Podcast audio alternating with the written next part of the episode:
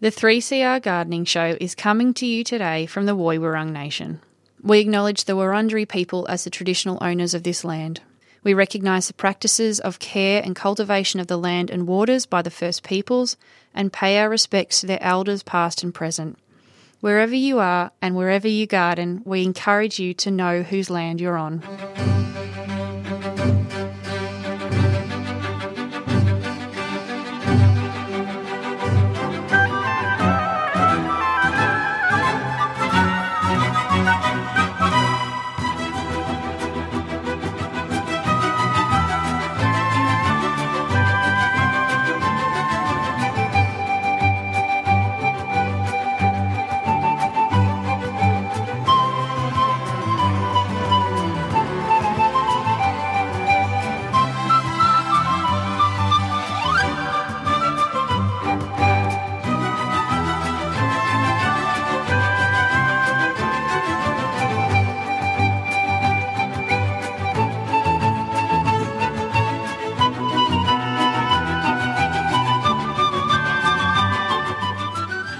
Good morning and welcome to the 3CR Gardening Show. I'm Emma Herd, your host for today's show, and I hope some listeners out there are awake and keen to call in and chat because we've got some great guests here in the studio this morning.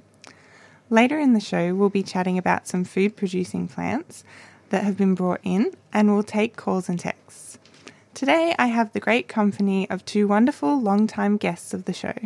The first, Karen Sutherland, a garden designer, writer, teacher, and speaker, and has co released her book, Tomato, Know, Sow, Grow, and Feast, with our second lovely guest, Penny Woodward, horticultural writer, photographer, and editor, having penned seven best selling gardening books, including, of course, co authoring Tomato, Know, Sow, Grow, and Feast.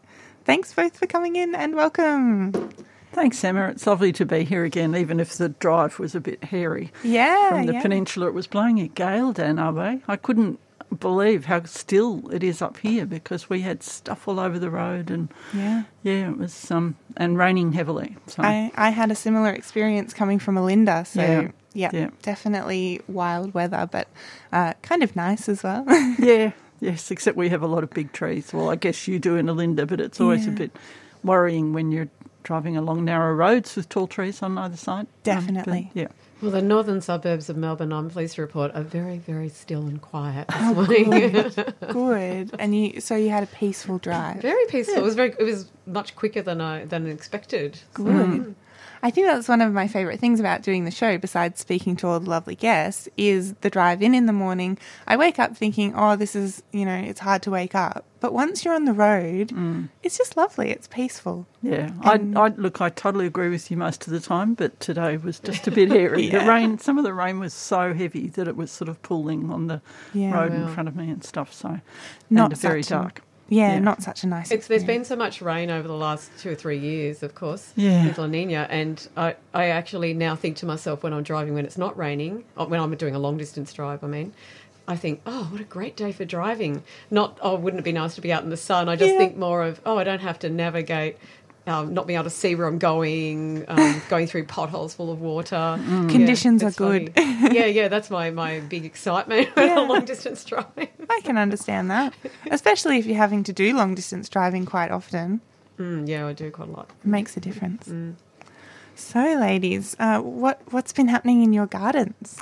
Um, yeah, I guess it's changed over time for me. I've, I've, um, my garden got into a real mess over summer, and I have couch grass growing up in most of my beds and all that sort of thing. So I'm just gradually, gradually, without trying to put too much pressure on myself, working through getting the couch grass out, um, mulching with cardboard, um, and then and then shredding shredded um, branches and shrubs and stuff that I've been pruning um, on top of the cardboard um, to try and get the weeds under control because it's been when I get up and do talks I often one of the talks I do is on pest repellent plants and I start off by saying that my garden is chaos and that's wonderful because it, I have so many beneficial insects and birds and lizards and all sorts of things that find homes in my wild garden.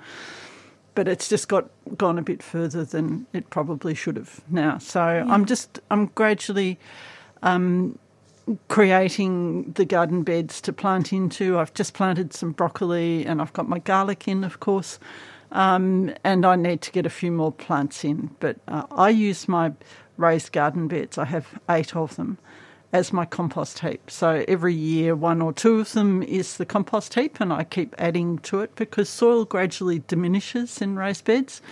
Um, That's such a good idea because mm. that way you're not moving great masses of soil mm. around. Like once your mm. compost is ready, you might Yeah. add a few extra things to it, but other than that, you could plant right into it. Yeah, well, I do. I actually create a hole in the Yeah. stuff that I've that I've got there, and put a bit of soil in there, and just plant into it, and the roots find their way down I love underneath. that. But that means planting seedlings rather than seeds. But Yeah. I, I've it's a system that I find works really well, um, and yeah, so it's it's sort of change over time at the moment. So I'm sure that's what a lot of people are doing. I pulled all my tomatoes out last week. After having, I've still got them ripening inside though. Some of them, just a few. Do you ever hang the whole plant upside down somewhere Um, dry and just let yeah, it? I don't really have anywhere that I can do that. I tend to pick them and just bring them in and sit them on a tray on the table, not not in direct sunlight, just inside. And they mostly they they ripen. Some of them just go stay green and go soft, and I throw those out. But Yeah. they are still ripening at the moment. I did notice that my neighbours uh, hang their tomatoes upside down, but they have chickens and they Oh. hung them a little bit low, and the chickens Oh, the were chickens nibbling were on them. up and I thought that was kind of charming. Yes, but you know, not yeah. if you Well, want to the- make I'm preserves. sure the chickens thought it was charming. Too. yeah, yeah. But I'm very glad that they're still ripening for you because Yeah, you know it just brings the, it elongates the season. It It's does a nicer. little, but look, um, if you want to, if you've got a good undercover area, hang, picking the whole thing and um, bringing them inside, yeah, um, or you know undercover, they often do ripen really well. Yeah. So yeah, worthwhile yeah, so doing. It's well worth doing. So what are you doing in your Uh, multiple ki- gardens? Kind of similar.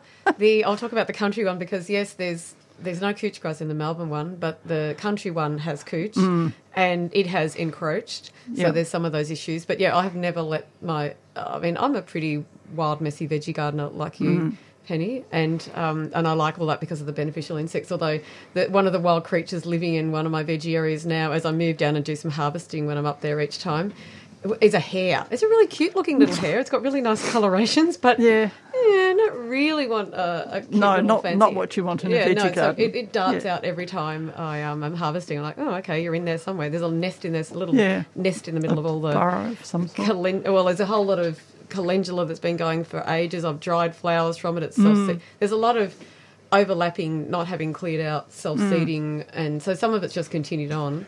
Um, but I have thought to myself, ah, I think there's time to have a little bit of a clean out. Mm. And yeah, tomatoes. I brought some in today. I think um, Lizzie Leaf would have put some up on the on the 3CR Facebook page. Yeah. But there's there's a few. There's even one that's self seeded. That's we we're Well, talking let's about. have a talk about them. Yeah. So this little one here, self-seeded. Yeah, there's a yeah, there's a self-seeded one that's only just started ripening, so the plant's really fresh. And one of the reasons I've got a lot of other ones still ripening is because I actually put my tomatoes in fairly late, and so it's so it gets such a long season up in North Central Victoria that I, I'm kind of contemplating trying to get two proper seasons in. But have, Maybe- yeah, having said that, this um Maybe this one has potential that you could get seeds from them and use them again next year if they're a late fruiting variety. Yeah, I mean it's just grown at, the, at this time of year. It's pretty amazing that we've only just started picking them, but they they look like they're a cross between other ones I've grown, like Currajong and and something else. Don't know, but hmm. there's I was saying to both of you before the show. Explaining there are so many blue banded bees around there, and I was trying to save seed from some of the dwarf tomatoes, and I realised uh, until unless I net them, there's no way they're just Yeah. buzzing around between every single plant. So yeah, And you want the bees, so it's a Um, hard choice. Can I just interrupt just very slightly there because there are uh, the there are a lot of people who think that tomatoes are pollinated by bees, but they're not pollinated by honeybees. Honeybees cannot pollinate tomatoes. Tomatoes are actually wind pollinated as a whole, which is why usually you don't need to net them. But in areas where there are bumblebees, like Tasmania and, and UK, for instance, you do have to net them because bumblebees front up to the flowers with their chests and they vibrate the flowers, which releases the pollen. So that then has the potential to cross pollinate between cultivars if you're growing different cultivars. If you're only growing one sort, it doesn't matter.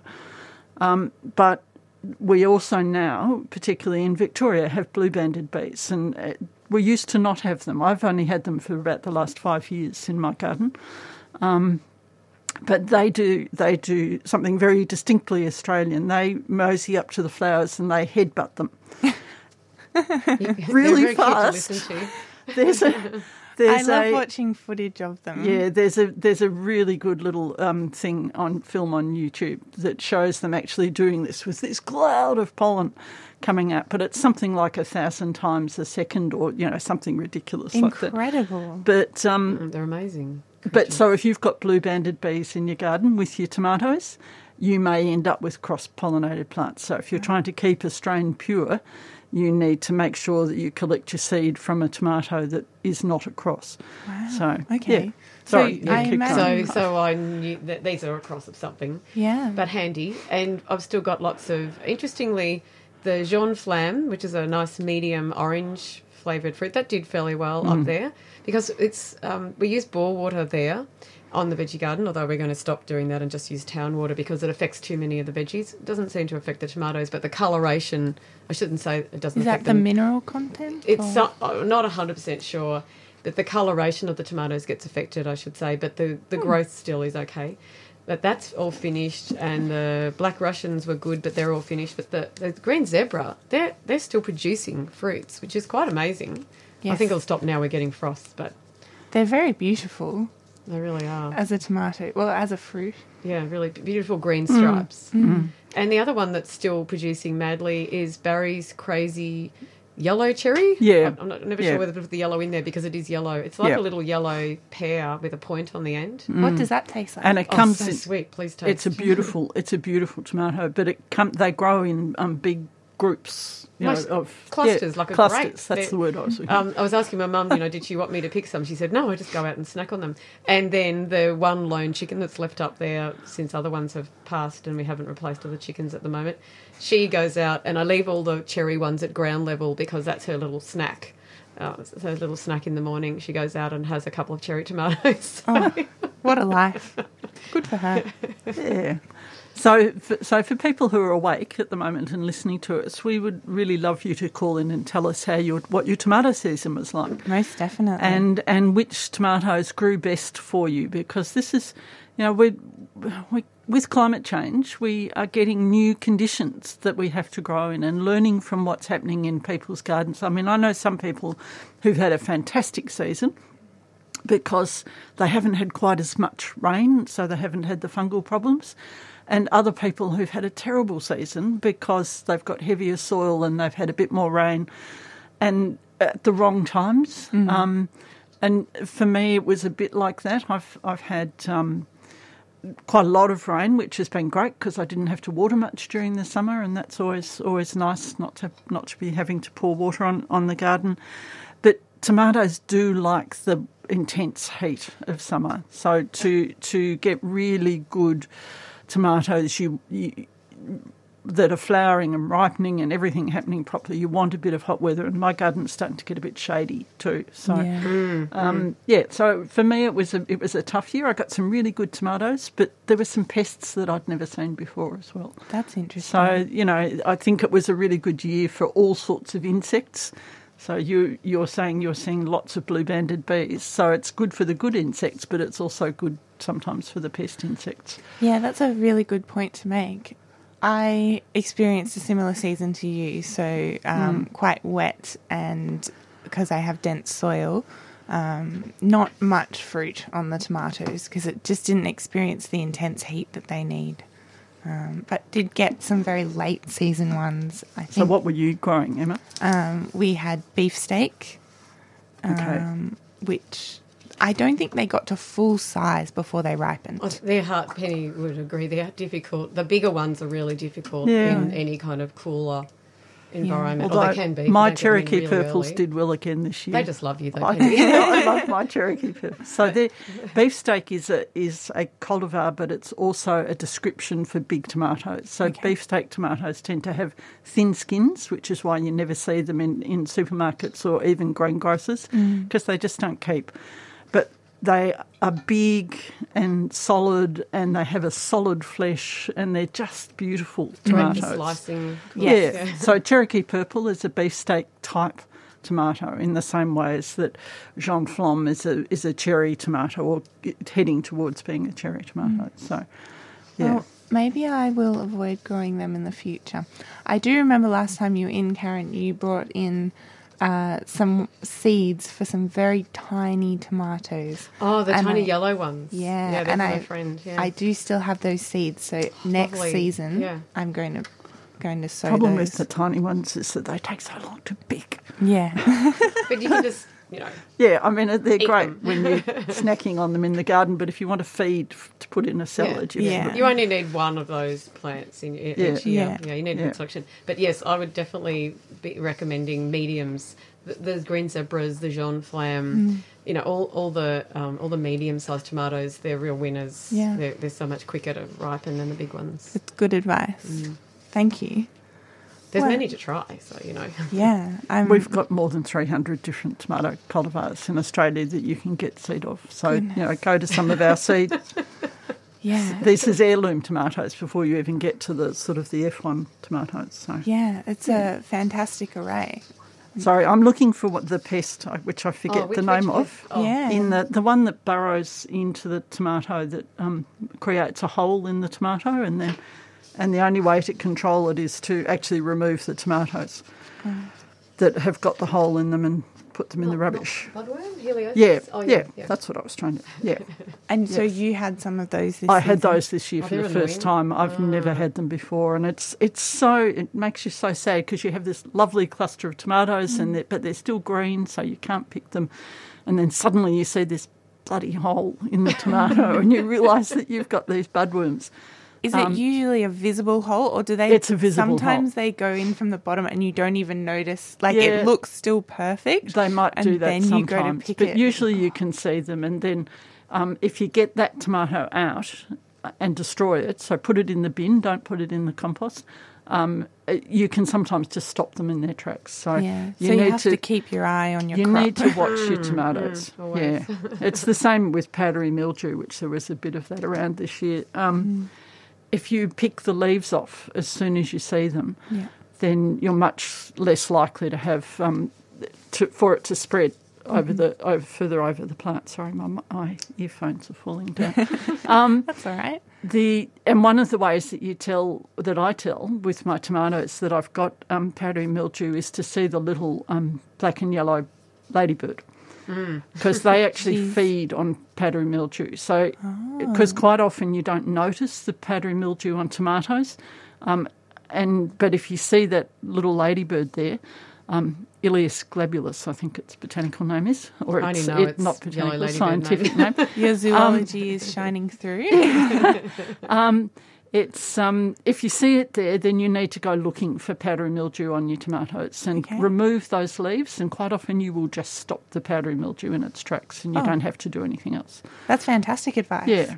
So Okay. That's good advice. Thanks, Penny. Yeah, that's thank right. you. But it's all in it's all in our book. This was No, but I mean, bringing it up is, Yeah. um, for Yeah. listeners is really lovely. Yeah. Yeah, so it's good Yeah. to do. So Karen, Karen did the pest and diseases section in, in our book, and it's the most comprehensive pest and diseases thing of anything Yeah. that I have ever seen on the internet or anywhere. Because you just went everywhere for, for that, didn't did you? You spoke to so many people. And it looks like you took some fantastic images photos. that really help Well, it was people. also uh, I took I took some, but I also um, begged and borrowed them from people. Yeah. and mo- because Yeah. we self-published, people were very generous and allowed us to have some. Yeah. and also I should do a little um, thank you. An, another thank you to Angelica Cameron, who is an um, Mm. entomologist who allowed allowed me to um, get a bit of advice from her as well because I had a list of all my insects and and she also supplied some of the photos but she um, looked through and um, got me to take a couple out because she said, "Oh, they're not really of a concern to home gardeners." And Mm-hmm. whereas I've been accessing agriculture websites in Yeah. various states and Yeah. you know Mm. getting all sorts of details, so oh, how wonderful! But I always, when I when there's something in my garden that I don't recognise, I turn to this. yeah. So- Well, I mean, it's so good to have amazing people that you can talk to, and Yeah. so great that mm. you put in the effort to reach out to them and get the information into that book. Mm. Yeah, So- it, is, it is a really good. It is a good resource. I certainly don't remember everything that's in there. I sometimes Yeah. think to myself, "What was that thing again?" And I have a little bit of a fleek. So But that's so beautiful. It's so lovely Yeah. to have taken something out of your mind, Yeah. and now you've got, got this it, resource yes, for yourself. yeah, and I don't book. have to remember it every day. Yeah, shared it with everyone. It's so good. Well, on that note, I'm going to open up the phone lines. Uh, you're listening to the 3CR Gardening Show. My name's Emma Herd, and with me in the studio are Penny Woodward and Karen Sutherland. It's time to invite our listeners to join us, and as you've heard Penny say, please call in and tell us what your tomato crop and all your productive plants have been doing this season gone. Um, so, if you have a gardening question or comment, we'd also love to hear from you. You can call us on 9419 0155 or you can text us on 0488 809 855. And for those of you who would prefer to email, you're most welcome to, and uh, we won't address your email in this uh, episode, but we'll uh, get back to you in the following one. Uh, our email address is 3cr.gardening at gmail.com. So you're more than welcome to send some questions through there too. Uh, yeah. So moving forward, um, we do have some gardening announcements. Um, this weekend, the Friends of the Royal Botanic Gardens are hosting a pre loved garden book sale. Um, that's from 10 a.m. till 3 p.m. So today is the last day, and uh, it's at Mueller Hall at the Royal Botanic Gardens. So you enter via the Oak Lawn Gate, uh, formerly known as F Gate, um, and uh, yeah, you can pick up yourself some beautiful uh, pre loved books. And who doesn't need some more books in their life? I'm, I'm heading there after the show. So Yeah. I, I Oh, need to have a look to see what's going on. Yeah. There could be some Apparent, really apparently, they got donations from a couple of publishers as well. So I'm not sure what um, what they've um, what they've got there. So There you go. That's Yeah. important info for Yeah. listeners as well. and I think sometimes you can get really old books that are no Mm. longer in print, and that's that's a bit of a old and obscure treasure. ones. Yeah. ones Yeah. like. Yeah. So yeah, highly recommend this book sale. Um, the next event is by encouraging women in horticulture. Uh, we're hosting a mental health webinar on the seventh of June from eight pm. Um, it's going to be uh, led by mental health clinician and consultant Jared Tan, and it's a free webinar focusing on mental on the mental health continuum model. So, for more information and to register, please visit www.ewha.com.au. Uh, and Karen brought in another event uh, by the Royal Horticultural Society of Victoria. It's the Gardener's Day Out, uh, happening on Saturday, the 17th of June from 9.30am. Uh, it's featuring inspiring presentations by Karen Sutherland herself, um, Jane Edmondson, uh, Attila Kapitany, and Craig Castry. So that's a great lineup. It certainly is. Yeah, um, there's going to be uh, other vendors there, um, and it's going to be a beautiful, vibrant atmosphere. Uh, can you can buy plants at the I think so. I haven't actually attended or spoken at one of these before, so it's going to be new to me. But I did um, notice that you have to. I, I, at first, I thought it was just a roll up day, but it's a pre registration day. So Okay. do go to the And their there's a fee, a fee to go. Yes, yeah, yeah, Yeah. There's a small Yeah. fee. Yeah. Yeah. I don't have their website written down, but please do Google Gardener's Day Out, Saturday, the 17th of June. Um, I assume it will be on the Royal Horticultural Society of Victoria's website, so that will be your best place to to check it out. Um, it's taking place at Rusden Theatre at Deakin University in Burwood. So, uh, yeah, feel free to look up more information about that. It looks like it'll be a really good one, especially if Karen's going to be there. So, what other plants have we brought in this Okay. morning? Oh, can I can I mention one more event? Yes, I emailed it in, but I'm not sure where that went to. Oh, sorry. No, no, that's okay. There's one that's going to be, or there's there's a talk I'm doing for the Herb Society. Now, I don't, I'd have to look up the details for that. I'll look that up for you in a second. But I was going to mention. You a keep talking and I'll a- look it oh, thanks, Penny. A series of workshops, oh, sorry, a series of webinars, and I participated in one last week with Jenny Bell. Uh, yes, yeah, thank you, Herb Society Victoria. Thanks, thanks, Emma. But I'll just quickly mention the these the BGANZ one. So the um, the um, Botanic Gardens of Australia and New Zealand. Is that yeah. right? Yeah, that's it. It's such a uh, such a long, um, it's such a you know a good short acronym. Anyhow, it's Botanic Gardens Month in May, and so the the Botanic Gardens people decided to have a series of webinars, and uh, they um, I only I didn't see what happened in week number one, but week number two was about the new greenhouse going in in, in the um, Botanic Gardens in Canberra, which I can't Yeah. wait to see when that happens. It's going to be ridiculously huge and, and amazing. you can re-watch these actually on um, Costa's uh, Facebook page. Yeah, so if, right, if yes, yeah. listeners haven't heard of them or seen them, um, check out uh, Costa's Facebook page, and you can re-watch these live stream webinars. I think I think also I went to a link from YouTube, so I think you can do that as Yeah. well. And people can also text in comments and ask questions, etc. So last last Thursday, or the Thursday just gone, it was myself and Jenny Bell who curates the or looks after the kitchen garden or the children's garden at the Botanic Gardens in Melbourne. And so we both spoke about edible plants and our love of them. So that was heaps of fun. And this following Thursday, there's going to be a presentation by First Nations um, on on medicine, First Nations people, three First Nations people on medicine and healing Oh, plants. fantastic. so, Yeah, so yeah, it's a really great. great, um, Yeah. a great way to finish of the series. Yep. Yeah, thank Okay. you for bringing that up. Oh, That it's sounds it's uh, Thursday from seven till eight. yes, yeah, PM. and um, you can find it on Costa's live feeds on his Instagram, on his uh, Facebook page, I think on YouTube as well, and BGANZ will be streaming it also, um, so you can follow them all. um, and you did mention your Herb Society of Victoria talk. Um, that is taking place on the first of June at seven thirty pm. At, it's at um, the Burnley in the, Horticultural. Yeah, Burnley, Burnley College Yeah. in the main. I think it's room ten in the main Yeah. building. Yeah. So that's going to be on native food plants. And is that a free event?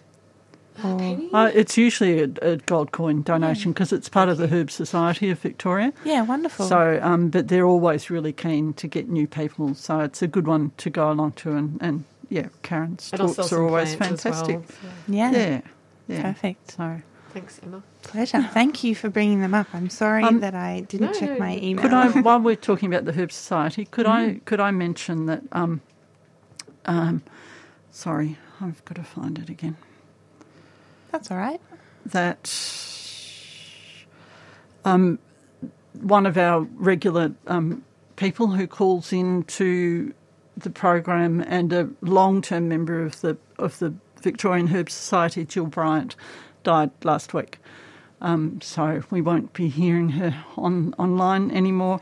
Yeah. Um, Jill was a passionate, knowledgeable, and enthusiastic contributor to the Herb Society and to gardening more generally.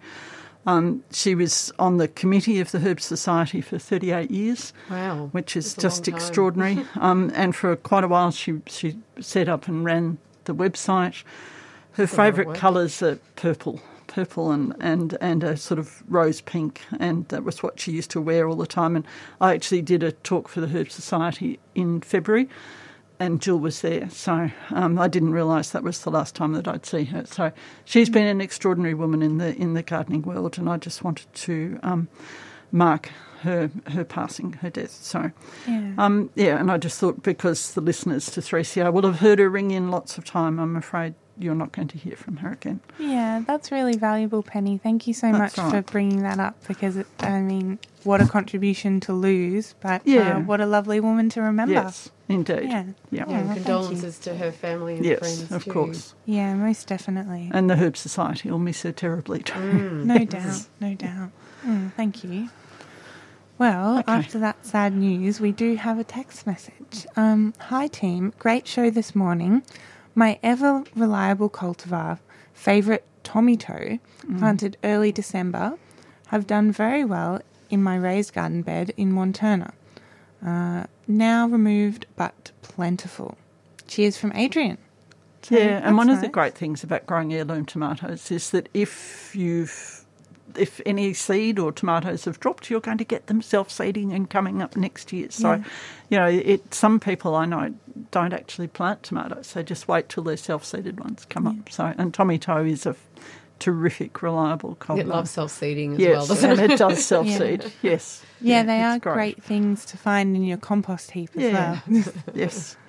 Yeah, I've got a couple of tomatoes in, in pots, and um, they're actually some of the Dwarf Tomato Project Oh, tomatoes, but don't ask me what they are Oh, because okay. I won't remember.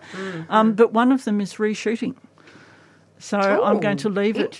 The rest of it's died off, but it's got a really good, Super new, strong shoot, shoot coming from the base of the plant. And because it's in a pot and in a fairly sheltered position, I'm going to see what happens And and see whether overwinter. I can get mm. Mm. overwinter it. Mm. I mean, in frosty areas you can't do that, but we don't get frosts, Yeah, and this is yeah. on a first story deck, Yeah. so it may be warm enough to actually survive if it doesn't Get some succumb really to disease. Yeah. So early tomatoes next year. so yeah, well, possibly I'll give it a go anyway. See what happens. yeah, and uh, you got to try some experimentation. Yeah, That's what, Always. Yeah. yeah, that's what keeps it fun. yeah, yeah. Well, I, you know, climate change is an appalling thing, um, but I am now able to grow things that I haven't been able to grow in the past. And my Yeah. two coffee trees are doing really well. oh, nice, Penny. I haven't shown any signs of producing any Yeah, flowers okay. or berries, but they're very happy. Uh, Oh, that's you know, good. they've had a, enjoyed this summer with all the extra water and stuff. Well, they're, they're both in pots too. So Yeah. one of them's about one and a half metres, Oh, and the other one's about a metre. You'd yeah, expect the, the bigger glossy, ones maybe glossy leaves, and yeah, Yeah, mm. yeah. So you know, you just. You've got to um, take the benefits while you're sort of trying to deal with Adapt, all the adapt. other yes, yeah, Yeah. all the repercussions. And maybe one well. more adapt at the end. even. Yeah, yeah. Yeah. Well, um, Mim texted in and she'd like to know the name of your book, Uh, which one? Tomato. tomato. no, so grow and feast. Feast. Yes. Yeah. Yeah, it's um, it's a wonderful resource. So that's what we were referring to when we were talking about um, the pests and diseases before. Um, can I just say that uh, as a result of things that have happened with our distributor, um, you can fairly soon you will no longer be able to buy a tomato in bookshops. Oh. So, but you can get it online from either Karen's website or my website. Oh, that's good so, to know. Yeah, yeah. Okay. And you'll have it signed by the Yes. authors. And actually, we're we're contributing a book uh, signed by by both of us Yep. to the coming up 3CR Radiothon. So be ready, people. yeah. Yes. Yes, we're very Yeah. grateful that you've um, sent that or brought that in this Good morning. to support 3CR. Yes, yeah, we indeed. appreciate it Yeah. very much so. So you've brought in some other lovely uh, fruits this morning. A persimmon. Persimmon, yes. Yeah. Yeah. the last one of the year. And I didn't have any for about two or three years because I didn't, I was away a lot during that period, so that didn't help. But there was a change where uh, some kind person has been uh, relocating possums to our area in vast quantities. And what Hmm. I didn't realise was that we didn't have very many possums before. Now we have vast quantities, but they like eating persimmons when they're small and green. Oh, okay. And so what I need to do now is sleeve them, cover them in, you know, nylon mesh Netting. sleeves. Yeah. And I, I thought, well, I'll test it out, and if the sleeves get eaten through, it's rats. But no, Hmm. they didn't get eaten through. And that way, I'll actually have some persimmons. So I finally did get some persimmons this, This year, year. for the first Yeah. time in years. So very treasured fruits. But very So good delicious. strategy. I mean, it's it's so important that you know when to to net and when to. yeah. Well, uh, unfortunately, it was when I was walking walking back from the coming back from a walk and thought, oh, there's persimmon bits on the ground. Oh no, there are all you know. So It's it was a bit of a begun. reminder, yes. Yeah. but I managed to get some, and of course they're the lovely.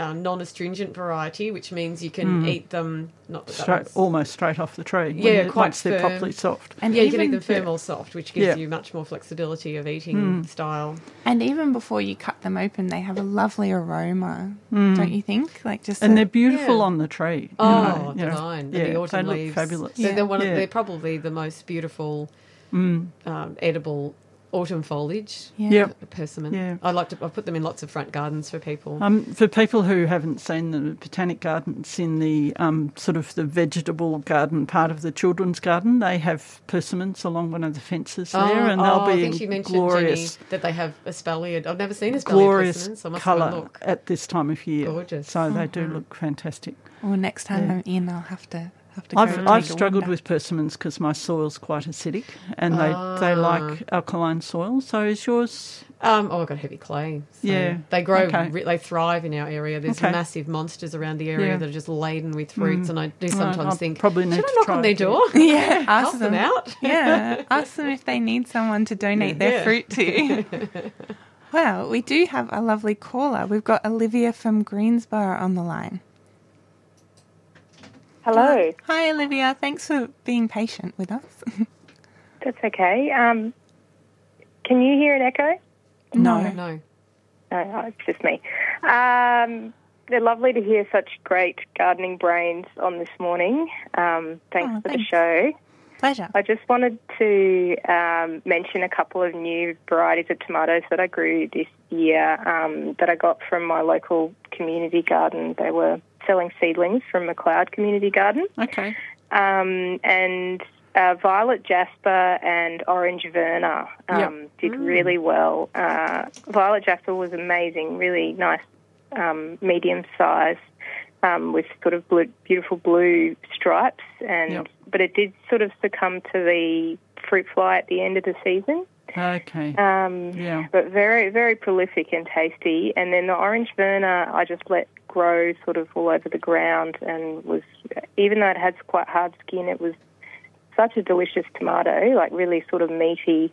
Mm. Um, but but I found the um, fruit flies didn't go for it, which was great. Okay. So they Yeah. lasted a lot longer.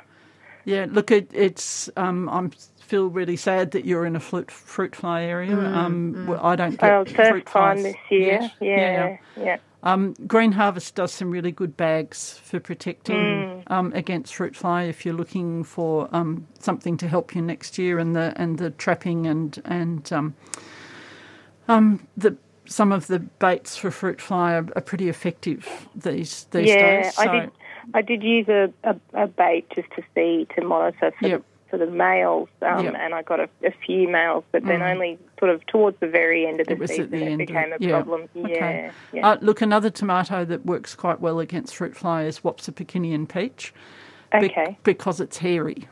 Yeah, right. So it's a really it's an odd tomato. It has a really good flavour and Mm. it's just fun to grow because it's so totally different with It's a- its with its hairy skin. It's and a then great. you have to practice pronouncing it. Yeah, I was just going to say it's such a great name. It is. Wa- It's 'cause- Wapsakinian. Wapsipicinian. Wapsapikinian. W A peach. P S S I. Oh, really? Wapsipicinian. Where is Yeah. that from? It's it's from the US and it was found it was found growing wild near the Wapsipicinian River, which is why it got that name. Yeah. So When I we were doing that. talks, I, ha- I practiced for ages to get that damn word right. yeah. But not not um, diminishing your uh, issues. With, yeah, with no, but it's really interesting to hear that Verna Orange is another one that Yeah, seems to be that one. resistant. Yeah, yeah, I'm pretty sure. yeah, it's and I'm. I'm not sure whether it was just sort of because it was on the ground and maybe a little bit hidden yeah, um, under yeah. the foliage, but Usually um, they manage also to find them, but yeah. also had a quite a, a, a tougher skin, so Yeah. maybe A, a lot of the um, the the Gondwana series that you'll find written about on the Dwarf Tomato Project website, if and you can find sellers listed on that website. I, I was hoping to be a seller, but if you were listening earlier, my blue banded bees put paid to that, so I need to have a different strategy with some more netting. But they, they seem to have quite good. A lot of them have good tough skins anyway, and um, that, that could be something to try as well. And any of the Great. mediums are good, or, or most of the mediums. I also did try just bagging larger. I was growing some larger fruit, and this was not this year, but last year. I tried just bagging with exclusion bags from the green tomato stage, Yeah. and that seemed to keep them out, which I was really Yeah. pleased about.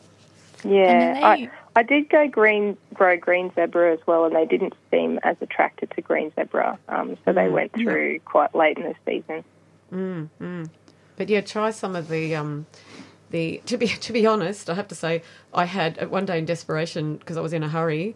I had some of the nylon shopping bags that you that you put your potatoes and your loose produce in, and I just simply tied some of those around these big green fruit because I thought, oh, I've got to go, and oh, they'll be all they'll be destroyed, and it was this beautiful variety from the Dwarf Tomato Project called oh no I've forgotten its name anyway really large one Wild Fred yes very mm. tasty a mm. beefsteak style one mm.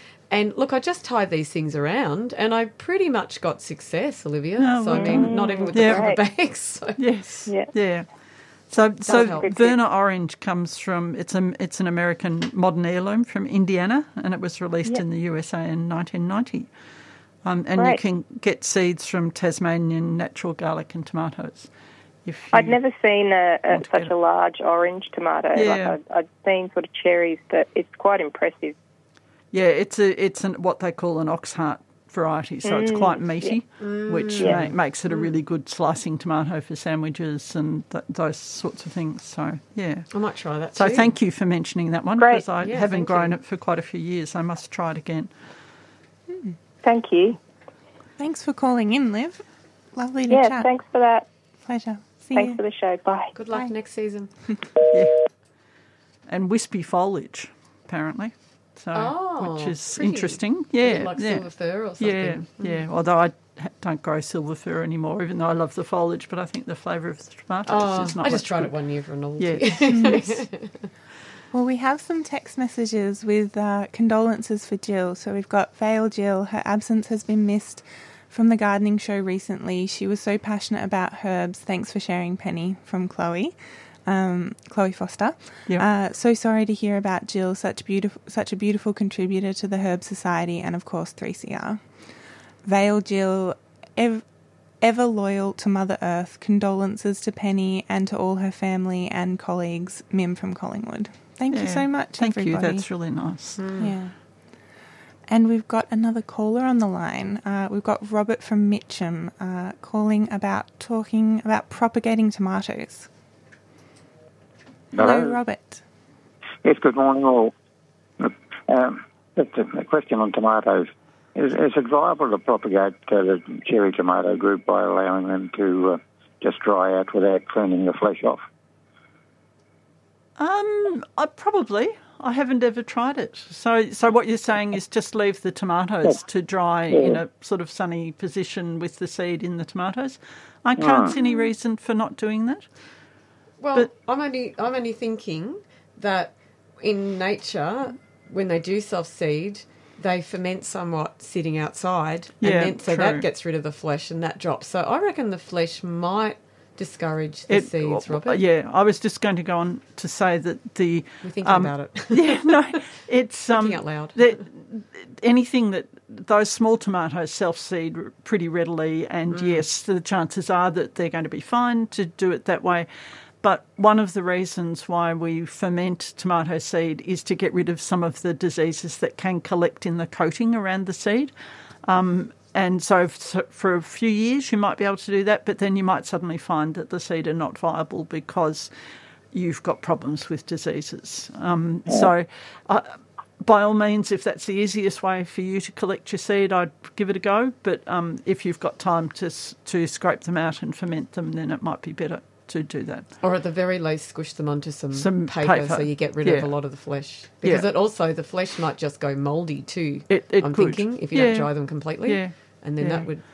But a bit of fermentation is okay, as you've Oh, just sure. said. So Yeah, it's yeah. a yeah, but not you know like the kind of mold if you didn't dry them 100%. yeah, You know, like to get a cherry tomato dry, fully dry, it's quite difficult because it's inside. Mm. Yes. You know, the, the moisture's locked inside. yeah. Mm. So Are they go. are they likely you know, the, the, the different coloured ones? Are they likely to uh, go relatively true to type? It's going to depend how many blue-banded bees you've got in your garden. So I've never seen a blue-banded bee in my life. Okay, well, if you haven't, then they Well, probably are likely to stay true to type because you mainly tomatoes are wind pollinated. Um, so they and they the the male and female parts are both inside the flower, so they just pollinate themselves with vibration. Um, and it's only when bees get in there or get involved or get the pollen out that you get cross pollination. So, you'll if you haven't got blue banded bees, you're probably fine. I see. There, you- there you go. Can I ask something else? Sure. Uh, when and where was the talk on the uh, Aboriginal medicine? Oh, that's on Thursday night online. So you have to find it by going to search on Oh, Costa, Costa's Facebook or YouTube or Instagram page. The YouTube I found easier, to be honest. And it comes up there at just after 7 p.m. Yeah, it's going to be uh, hosted live. So if you're on his page at that time, then it will come up and say that he's he's gone live, and you can click on that, and it will take you to the stream. But you can also watch it later. Yes. So if you didn't have a computer at home and couldn't go at that time, you could go to a library later and look at it on and, and watch it later. There's no mm. problem watching it at another time. It'll be recorded. I'm not sure for how long, but I, I've had friends say they watched last week's episode, so Yeah. it'll Yeah. be there for you to look at, Robert. There you go. Thank you for that. But can I ask you just one more question? Sure. Phalaenopsis orchids, once they've lost their main flower stem, how can you propagate it? How, can- how can you coax them to uh, throw another stem? Uh, what I've done in the past is uh, keep that stem, but just cut back to the next little budding node. Mm, now, in, in, in, in the instance, the stem died back. Okay. Uh, we, we cut it back and the stem died back completely. You can go to uh, your nearest gardening store, and they will most likely have two different types of Phalaenopsis orchid um, fertilizer. There's fertilizer A and fertilizer B, and one of them is for flowering, and one of them is more for foliage. So uh, I would purchase the one for flowering and follow the directions on that, and you might get another stem, but uh, probably not over winter. That's all right. No, it's just I was looking on the shelf here, and there's a, a couple that have been sitting here. One that's been sitting here for years. Yeah, they do live a long time, but there's certain, um, I think there's certain things that they put in this fertilizer. Now, whether it's hormones or whether it's uh, nutritional content, I, I can't tell you. Um, Oh. But but I have used this fertilizer in the past and it did work. So There you go. All right. Okay. Well, continue the great shows as always. thanks so much, Robert. Have a lovely morning. Bye. Bye. Bye, Robert. And we've got another caller, um, Liz from Seaford. Uh, she's calling. She has uh, had a piece knocked off her grevillea shrub and she would like to know how to manage the wound. She's also propagating the piece that was knocked off. So, hello, Liz. Oh, hello. How are you? Good, Um, thank you. How are you?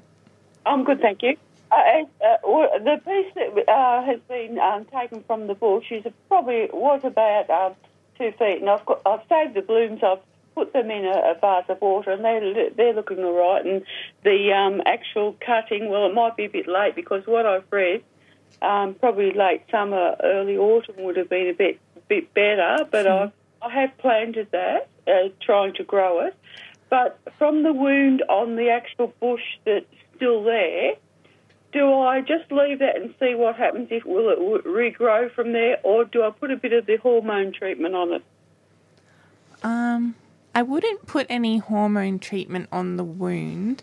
Uh, best to let that heal up, and if if it's starting to um, weep or like it, it probably will have lost some sap. But to be honest, that's not such a bad thing because it will kind of it will heal over time, and that sap is there for a reason to try and heal the wound.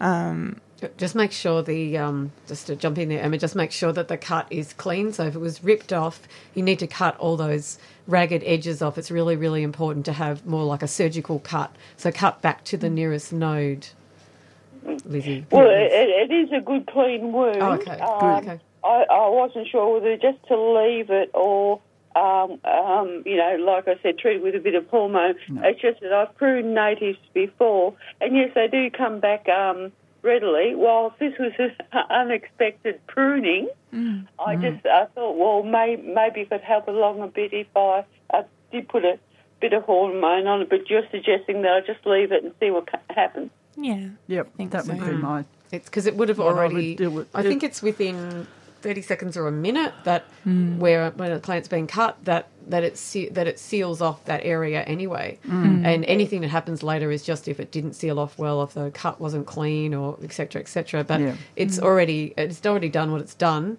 and the hormone treatments are generally mm. used to promote rooting on cuttings, and so it's oh. um, the wrong application for a hormone Yeah, treatment. well, that's, that's, that's all. I wasn't sure if that would be helpful or not. So No. at Yeah. the moment, I'll just leave it as it is. It's just Yeah.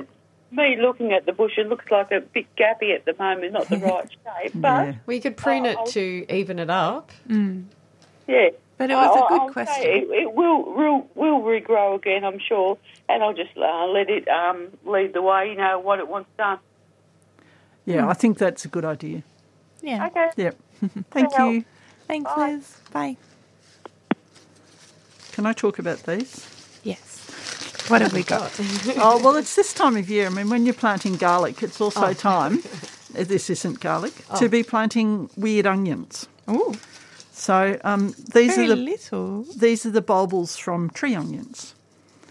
And they look like sort of like a star, like they're. Well, the, yeah, yeah. So tree onions grow proper bulbs down the bottom, except they're long, slender bulbs, more like the shape of shallots rather than the flat onions than we're more used to.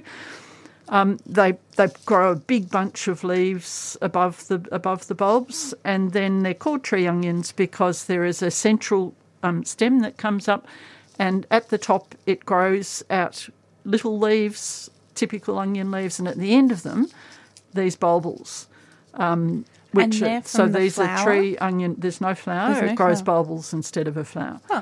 Um, Interesting. And this is an old fashioned onion which used to be grown all over the world and it's slowly disappearing. So it's a tree onion, walking onion is its other name because if you don't pick the bulbs, the whole top falls over and walks gradually across your garden.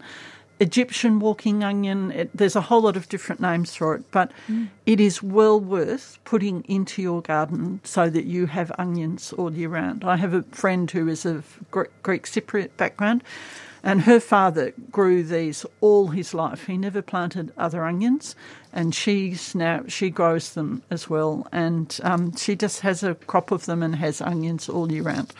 So it, it is it is if you can get hold of bulbils, and now is the time when you would be seeing them for sale. So Diggers sometimes has some from sale, for sale, um, and uh, there are Green other Harvest, maybe? Green Harvest probably. Um, there's one. There's a Tasmanian company that I'm pretty sure does them. I just can't remember the name off the top of my head.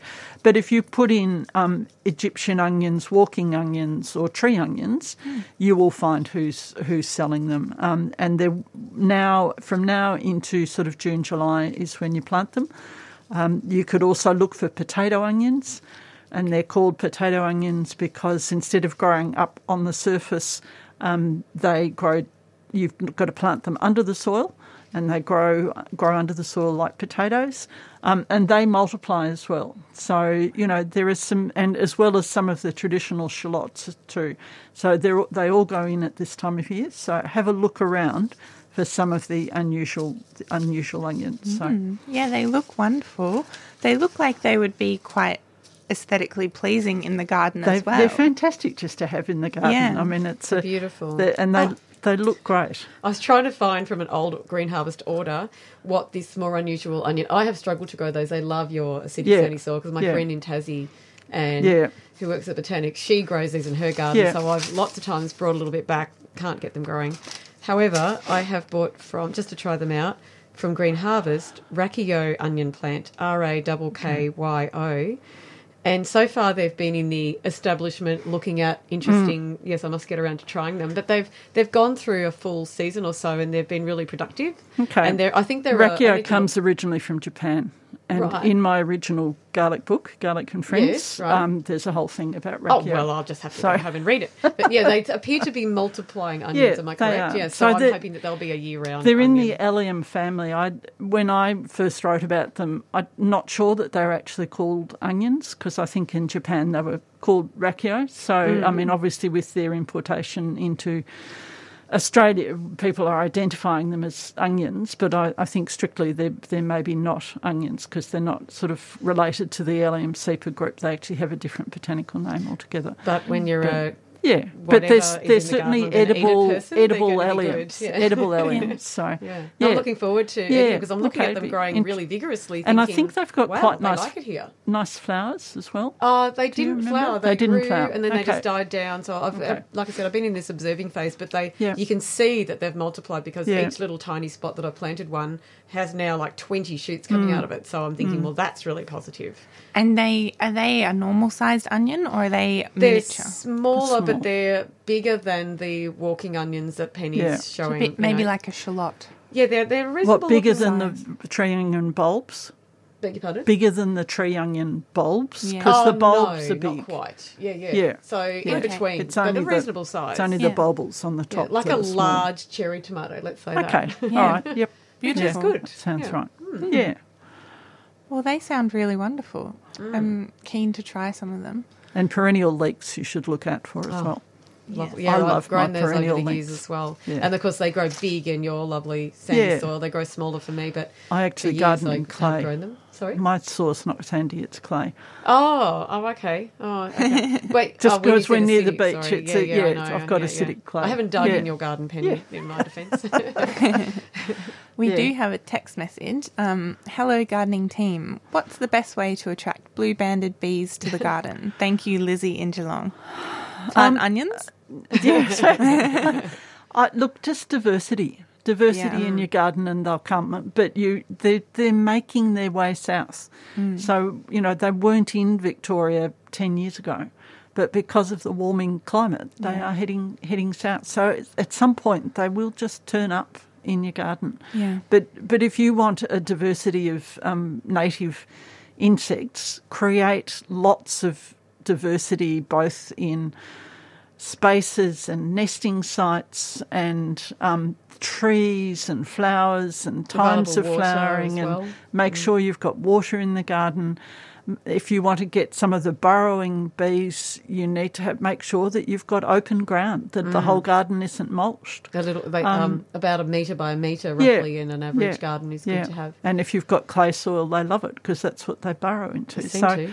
you know, and well. and just, but really, it's all about diversity. So I I have yeah. seen blue banded bees go to well, on my nature strip garden, although I haven't now I haven't seen them for a while. They apparently only forage within about a fifty metre radius Mm. of their little burrow, so to speak. Mm. Uh, and they came to the agastache flowers, and they seem to like the really long tubular flowers that honeybees can't often access, or honeybees might go to the base of them to try and get Mm. into the base to get some nectar. But the blue banded bees seem to th- love you know, salvias and agastaches, and it, well, in country Victoria, they're going crazy for Solanaceae, including some wild, uh, not so nice, like some weedy potato bush that I'm gradually getting rid of. But they're attracted to that, and then they move into the tomatoes. So they I've seen them they love enjoy like the Wahlenbergia communis Oh, little nice. native Mm. bluebells. They seem to like those quite a bit. Mm. Um, Good information. yeah. Because they're such Yeah. a beautiful flower to grow. yeah. Yeah. I just got a text message from Tim from Diggers, and he says they've got potato onions and shallots Oh, good. for sale right now if you're looking for them. oh, thanks, Excellent. Tim. Yes, We love to hear it. Yes. And, uh, so good. I love I love our listeners because they always have the answer to the Yeah. problem if we don't know them. But we did mention Diggers, sorry. Yeah. Yes, very well done. Now we've got another caller, Max from Thornbury. He's got a question about rust on his mint plant. Um, Hi, Max. yeah, hello, thank you. Um, yes, I've got a um, mint growing in the garden and it's affected by rust. It, um, and it's gradually growing and, and killing it basically, at least the edible parts. So I'm wondering um, what approach you'd have to dealing with, with that. Um, do you know what mint it is?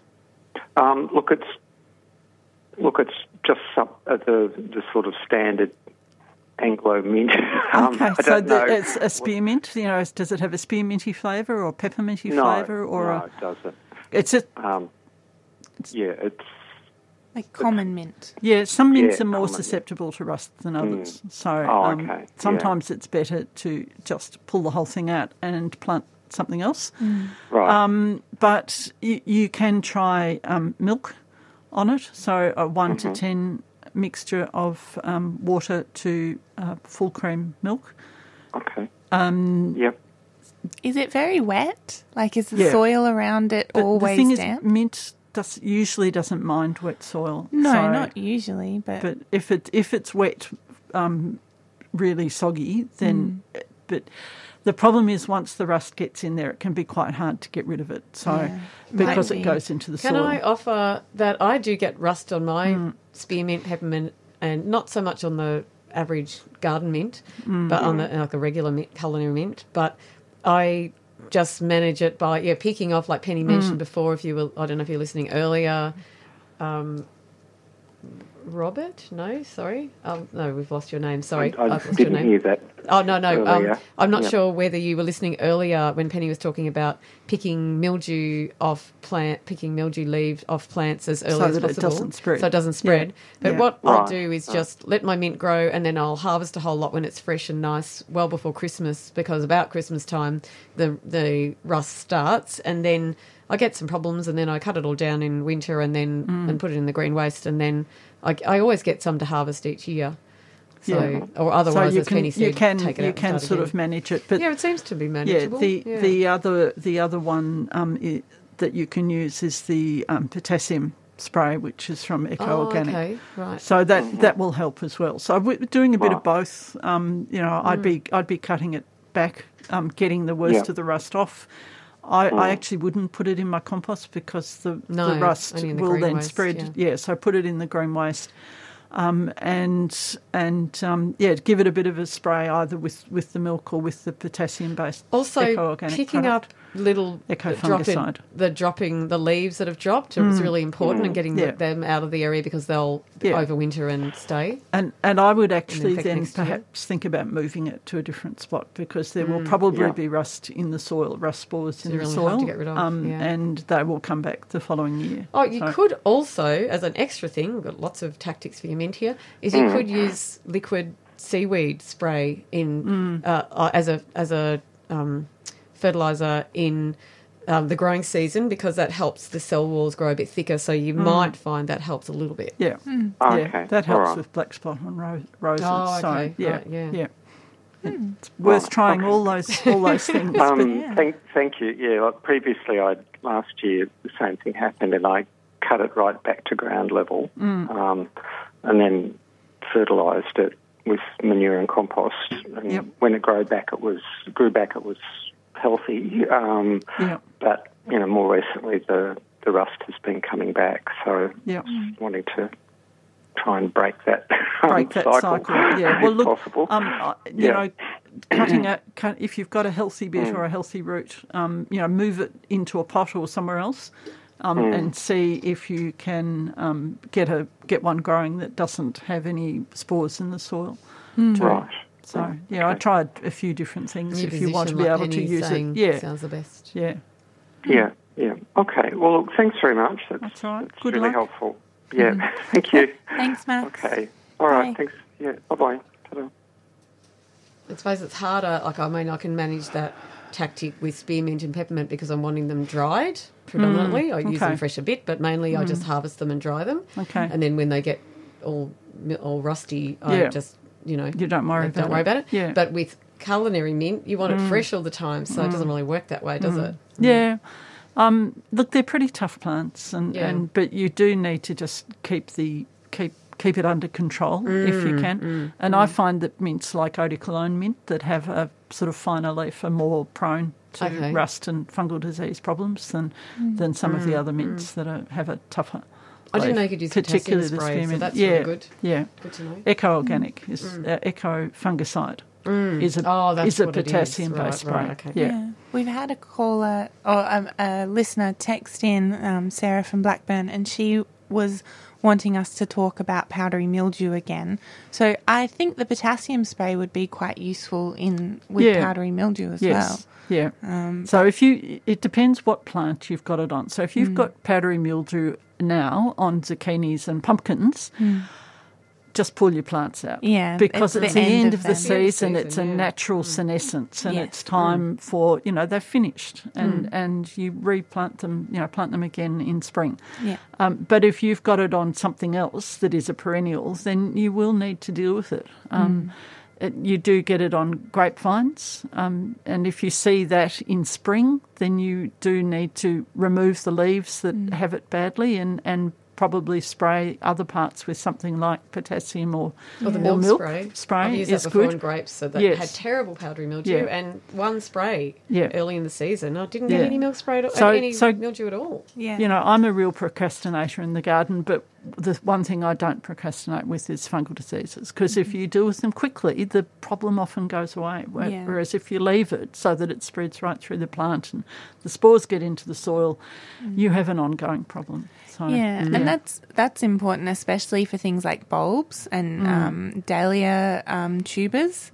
If you get mildew in them and it, it's really like into the bulb or the tuber, um, it's sounds almost terrible. too yeah, it's Yeah. almost too late. You almost like so if you get mildew on your dahlias, definitely treat it as soon as you see it. Good yeah, warning. yes. Yeah, that's more for ornamental things, but I think it, it's very true, especially uh, for your uh, food producing plants too. Great. Yeah, we've got some beautiful feijoas here that Karen brought in. Speaking of yeah. Yeah, one, oh, whoops.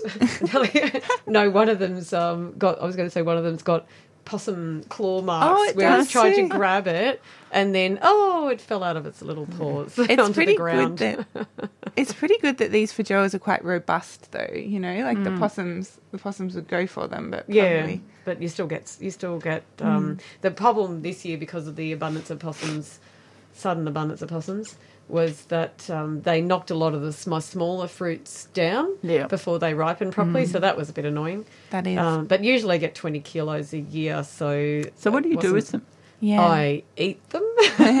when I get really big ones, I also dehydrate them. So I, I, Okay. um, I Do you- peel the. I, I don't. Um, I don't scoop it out. I very carefully peel the outside because it's so jelly-like Hmm. inside. So I only do it with the really big fruits, like this, which is like say, uh, sixty to seventy mil long or something. Yeah. and I get Yeah. quite a lot of big ones. And so peeling the even though the outside flesh is edible, it's very bitter. Um, So I got got a vegetable knife and just peel that. It's a bit time consuming, and Mm. then slice, and then that's a knife. That's you have a little bit of skin on the outside to hold the jelly like stuff inside, Mm. inside. firmly, Yeah. and then I put nice little slices on my dehydrator and And you eat them dried. Yeah, the, oh, Yeah. the dried feijoas are amazing. Okay. okay. Do you I've ever And just give them away. them? Yeah, Yeah. I do. And actually, I just made up some last leftover with some of my my mum's ripening Granny Smith apples just mm. starting, and the feijoas just finishing. So there was a whole lot of feijoas where there were just bits and pieces that were good, and the rest was a bit yucky from. You know, its journey from possum to ground, and goodness knows what else happened to the whole thing. So I just scooped out all the good bits and put them into a pot with fruit and some apple juice. Oh, sorry, with apple um, cut up apple and apple juice, and they were they're just delicious. Yum. Hmm. Mm. So that's quite hmm. nice because they're strong stewed. So with apple, hmm. it's quite nice. Okay. And how do you grow them? Like, are there any special tips? Do you feed them annually, or are they quite self-sufficient? They're, they're the fruit that I would say is the like, so we're talking about changing climate, oh, you know, all the time, and or but especially you know earlier today, Penny was mentioning it. And feijoas going forward, when we have years where we don't have as much rain, because we're going to get these more severe extremes of you know a lot of rain, then not then mm. you know heading into El Nino again eventually. Mm. Uh, feijoas are great because mm. they fruit with the least amount of watering Yeah. of any fruiting plant that I've ever come across, maybe except maybe olives. And they can yeah. take the heat. They, They, like they the sun. love heat. I planted them in my driveway just because other things died, and I thought, oh, they look reasonably. They look like they could be ornamental. I'll just put some in there because they'll survive. Yeah. And have found them to be really, really fun. Actually, I've got a um. Now, have I put that YouTube video up now? I'm not sure. I think so. Uh, I pleached them in the end because they got they got so th- they started off as espaliers, and they eventually get thicker and thicker, so then they're a, a thick hedge and very tall and very wobbly, like about five metres high, and it sort of wobble and move around in the wind and, and moves the fence with them. And so then there, there were complaints from other users of the driveway, let's say. And so I often get told driveways are for cars, not plants. But Oh, that's not it. Yes. that's, an not a engineer's plant statement. lovers, That's an yeah. engi- no, exactly. Yeah. Yeah. that's what that's what I have to deal with, Emma. Yeah. And Penny. That's Anyway. but the engineer, you know, in his defence, does build me lots of plant um, protection. Oh, and, you know, good. he does So- lots of lovely And things. climbing You do frames. collaborate Yeah, occasionally. Yes. Yeah. Anyhow, in a gesture of, so- of friendship towards um, the engineering aspect of the household, I um, pl- decided I'd pleach the like trim all the bottom foliage off, and so that reduced that harvest in that area by half. But there's so many, it doesn't matter. I give a, a lot away to the neighbourhood. I have to say too. Do they hide when they see you coming? The, the? No, no, no. There, there's some people who really love them. Got open arms. And I put a share basket out the front as well. Well, someone was telling me that the, the local places were selling them for two dollars a fruit recently. Mm. oh wow. So yeah, and the, oh, the local ice cream place, you know, Gelati, they um, they're always happy to have Feijoas. um, Inflation. Mm. Yeah, yeah. So they, they get inflation. Put they make them into ice cream. So there- there's abu- there's abundance of places who'll use them if you get really desperate. Take them to food swaps. And they do Um, have a lovely flower as well, Oh, even flowers before they. And you can eat the flower. Yeah. I mean, Oh, the Very, very flowers are edible. Yeah. My- so pretty. You put them, decorate a cake Mm. with them. The petals or- are very um, quite thick, and so they they do like if you pluck them off. So some petals, like the Wahlenbergia, the native bluebell, are so mm. delicate. Yes. You have to mm. be so careful with them. But Feijoa petals are really robust. Mm. That's the word I'm looking Yeah, for, yeah, no, they're great. and very flavoursome. I have to confess that I have a Feijoa tree that has never produced a fruit. Oh, So you do Something need to be a little soil. bit. No, I don't think it's anything to do with the soil. I think there are cultivars that are grown to produce fruit, and there are others that just don't produce fruit. can I give my because Yeah, I get asked this you can- question all yeah, the time because okay. I'm always speaking about Feijoas. So I've gradually pieced together what I think is happening, and also because Mm. consulting and things like that.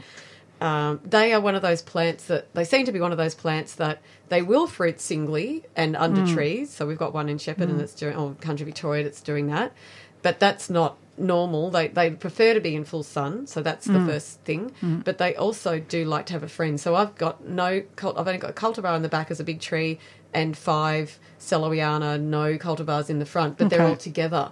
And there's Yep. something about that cross pollination that happens with blueberries and with midgen berries. Okay. They don't, strictly speaking, need a cross pollinator, but they do seem to fruit better with more than one plant grown together, even if you've just got two small ones grown. Yeah, look, I've been- something about it, I don't know why. I've got there is a, a Feijoa just a little bit down the road that drops all its fruit on the ground, and so I go and collect all of that Yeah, and yeah. use use those. But so I haven't got around to planting one next to it, but that, That has been helps. on my on my radar. There's another but I'd hate to end up with two that um don't produce. No, fruit. no, So- no. Just get a cultivar. But that, no, I had a friend who's got that in her garden. She's ha- and it was always oh the blackbirds are eating too many of the flowers. But they in New Zealand the commercial industry relies on blackbirds apparently to pollinate because as they're plucking the petals, they pollinate. Take the, pollen from Yeah, the yeah, yeah. from the So- stamens. Yeah. Blackbirds are good for something. I found out something else that blackbirds are good for, just as a, a complete aside. Do you tell. Yeah, yeah, I know. Do tell. Yeah. Is that apparently if you have too many slaters in your garden, which can,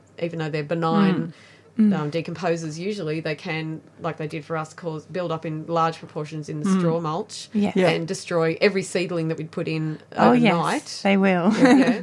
Uh, they um, apparently blackbirds eat slaters. Love the slaters. Yeah, so Oh, there you go. very good. Okay. Yeah. Well, yeah, when there's an imbalance, it's good to know there's something to level it out. Yeah. Mm, yeah. Not sure that I want to um, promote blackbirds for that reason. No, but there you go. It's an I mean they're fact. either there or they're not there, and they Yeah. do Yeah, sing Yeah. beautifully. The singing is the, The is singing the is really nice. winning part. Yeah. Yeah, but it's a good reminder that everything has its place Yes. and that we Yeah. can't control everything either. We've got some text messages. Um, Mim has texted in and asked uh, clematis that has powdery mildew, would we say milk or potassium spray? I'd always start with milk. Yeah, just give it a go because Yeah. you've probably got it in the fridge anyway, and then you don't have to go out and buy another product. So and and take off the leaves of the worst worst of it because they're going to fall off soon. Yeah. anyway, so- unless it's an Yeah. evergreen one, it's a good time of year to tr- give it a trim back, regardless of um, what you spray it with. Yeah, and just uh, you know, the other thing with with fungal diseases is to open up the area a bit, so there's a bit more air movement coming through. So Very important. yeah, Yeah. And uh, we've got a question about what is the best variety of Feijoa that we'd recommend. I, I I, actually- don't know cultivar names, so you know, you'll have Um, to. I, I've been growing a variety called Mammoth for quite a long time, and that uh, that's been really reliable. Is this what you've brought in today? That Is one that is mammoth? just a sellowiana. Kind Yeah. of, it's just it's just a seedling. So they d- yeah, definitely put two in. That's a that's the definite Yeah. that I would say. And the other thing that I have good success with is that inadvertently because I need to keep the space, I have to cut mine back very hard every year. And I know that as they get bigger and bigger and become very ornamental trees, very beautiful, a bit like a crepe myrtle almost with their mm. bark, they don't fruit very well like that. So you either have a beautiful big ornamental tree, in, you know, in 25 years' time because they're slow growing, or you have a hard pruned with its friend next to it, successfully fruiting. Fruiting. So they respond quite well to pruning. They them. seem to Yeah. Yeah. really well. Yeah. That's Yeah. good. Mm. And would you say, like, what's the lifespan of a Feijoa? Oh goodness. They'll just 50 or 100 Okay. years at a rough guess, but I, I haven't lived long enough to tell you yet, Emma. Well, yeah, that's fair enough. But yeah, I'd say roughly. That, And they, they are very beautiful when they're big and old, but you never see fruits. You don't see many fruits on those. Yeah. Oh, that's very interesting. They're really pretty. Mm, yeah, I think they are a beautiful, beautiful tree. We've got a caller, Kim from Reservoir. She's got a question about pistachios. Um, Hi, Kim. I've got a couple of quick about the pistachios. Sure. Um, one is, where on earth do you get them, and why are they so blessed expensive? Um, I believe they're difficult to graft. I haven't grafted them, but they you can get them currently from Perry's Fruit and Nut in uh, South Australia because Yeah. I've seen them on their stock list recently. And I think Daley's also has some at the moment. Sometimes you can get them from Diggers too. And Yeah, and is there any tricks to growing them? Because I, Yes. yeah, I saw them recently. I was on a trip a little bit north of Bendigo, and they looked fantastic. They're beautiful And they're trees. such- yeah, and they weren't a large nut tree. Like it was something No, I'm not of yeah. the. Yeah, I Yeah, think they're only oh. like two meters by two. Like they're more of a oh, large. They'll, they'll get to five by five, but I Okay. keep, I've got them on my. I've got two fruiting pairs on my na- two two fruiting pairs of pistachios on my mm. nature strip garden, and they they take about seven years to fruit. You do need a male and a female, so make Yep. sure you buy those grafted plants. You know, make sure you label them so you know what's happening if you lose one. And Yep. you can plant them as a duo, which is a uh, an idea that Fleming's nursery developed years ago. So that means you plant them because they're a smaller growing tree, about 30 centimetres apart, and then they grow up into one canopy and they're wind pollinated. So do make sure you put the male with the pollen on the side that, that uh, where the um, upwind- Prevailing wind the prevailing comes from. wind, yeah, so that they'll blow the wind, blow the pollen into the female. And Oh, cool. what else? Gosh, They- you've got yeah. lots of good information. It's quite technical. Yeah, well, the Karen's pistachio. been growing these pistachios long for time, years, so yeah. she's the person to Yeah. ask. And I do have, um, I do have them I've, uh, videos of them on my Karen Sutherland YouTube channel, and I have to say, Oh, it awesome. is that is the most popular video. I have a zillion followers from all sorts of uh, all around the world because of the pistachio video. I never ever thought that that you know, I got yeah, it's really funny. Anyway, Oh, you've you've uh, it's very funny. got a good topic then that people are keen It on. was accidental. I just, you know, did a video of them because I love them. Yeah. Oh, and the one thing to remember when you finally do get some fruit, some nuts from them, is that you can eat them fresh from the tree, and they are ready when the you kind of feel the skin, the outer skin between your thumb and first finger, and when it starts to slip a little bit, Hmm. then it's ripe. And also, they get a lovely, beautiful pink blush. People are always asking me, "What's that pretty tree? What you know? I love the leaves. It's a really, really pretty tree to look Hmm. Yeah. at." Yeah, and it's gorgeous. Like the nuts are just gorgeous when they start Oh, to form delicious. because they're they're just beautiful colours. The That- pink it's and the sort of like a gradient of green to pink at the end. They're just But what I was going to mention was that there's quite a dangerous mold that I've forgotten the name of it now. Um, blah blah blah toxin. You can Google it anyway. So you do Yep. need to, if you're going to grow them, you need to either just eat them fresh off the tree, or look into you, you need to go through the process of drying them or boiling them in salted water. There's various processing methods and you have to do that a bit like olives although they're not poisonous but you know you have to process olives you know within a day or two of picking them and you must do that with pistachios or Okay. you can get quite sick. So that's something to be aware of. That's different to 'cause I other think- nuts Yeah, I think what, what I was sort of surprised at is when I actually saw these trees, it was sort of in a um, disused um, school kitchen garden hmm. where I was walking my dog, and I and there was so I was just sitting in there eating them all, and I thought there's such a beautiful tree, and you know, and they seem to be a lot more accessible than a big macadamia or a big walnut or something like that, and I just can't get over that there's not mu- that there's hardly any of them, and trying to find them, and I hmm. was sort of all up near the Riverina last weekend where a lot are grown, and everyone's like, "Oh no, very hard to get." Oh, they're about a hundred bucks a you know yeah a pop, and and I'm like, wow, I'm just sort of like, I can't believe people aren't getting into growing them more. But anyway, They're a um, good- also, mm. yeah, I was just going to Um, say they're a good climate ready plant because they will be growing better even in Melbourne in as the climate gets hotter and drier. Oh, fantastic! And, and back to the tomato survey, I um, there's two, two things on that. Um, I listen to another radio station. It is the ABC, so hopefully I can say that. um, and on the, the, it's the Adelaide Talkback Gardening Show, and John Lamley every year does a tomato survey. Yeah, I get his newsletter. He has yeah, a terrific yeah, you know newsletter. yeah, that, yeah, Yeah. it's fantastic, isn't it? So he's got heaps there of what grew well, and Yep. like an earlier caller, I had um, a couple of um, seedlings from McLeod Garden as well, and mine was that the yellow teardrop sort of um, Yep. Cherry tomato. That just if complete and utter, utter neglect, except from a dog knocking it over all the Yeah. time, and that was literally producing until about two weeks ago. Yep.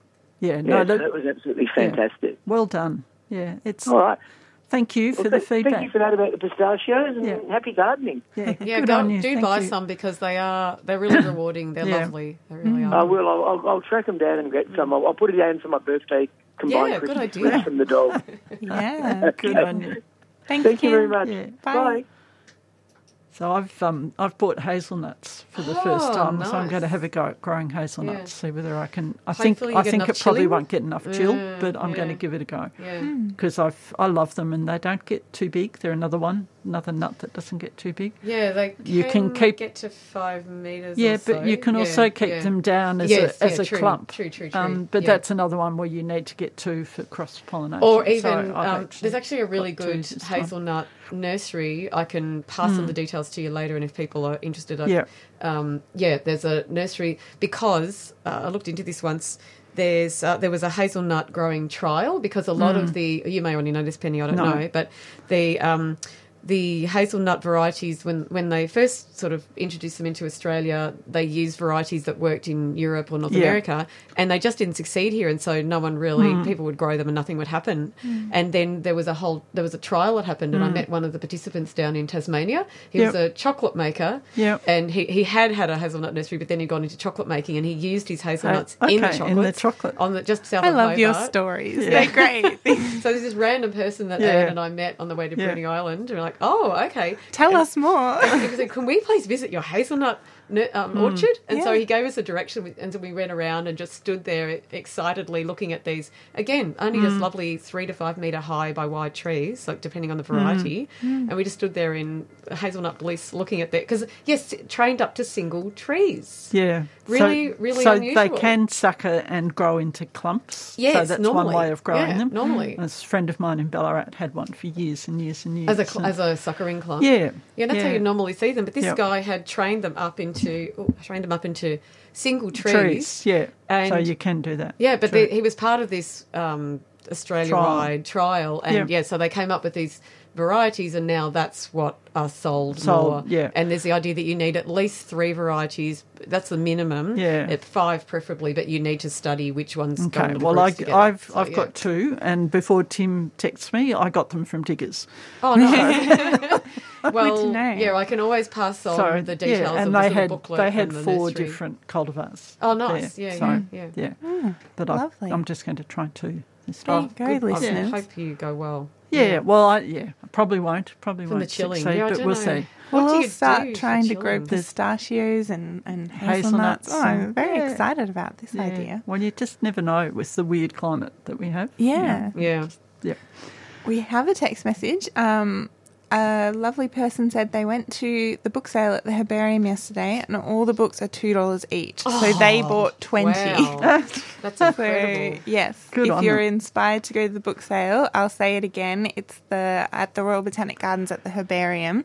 Enter via um, what was formerly known as Gate F. Yeah, it's easy to see because it's just down the side of the herbarium, and you just go in the gate next to the herbarium, and, and it's there. Yeah, So- it's a lovely, it's a lovely and it's spot. a great hall too. Yeah, it's a beautiful part of the garden. You- Then you can walk out and see the, the oak lawn and yeah, have a wander around the garden What's as not well. to love? yeah, what's not to love? Um, and then uh, we also have a call from John Bentley from the Melton Botanic Gardens. He'd like to talk about uh, an event coming up that's all about tomatoes. So, Oh, fantastic! Oh. Good on you, John. hi, John.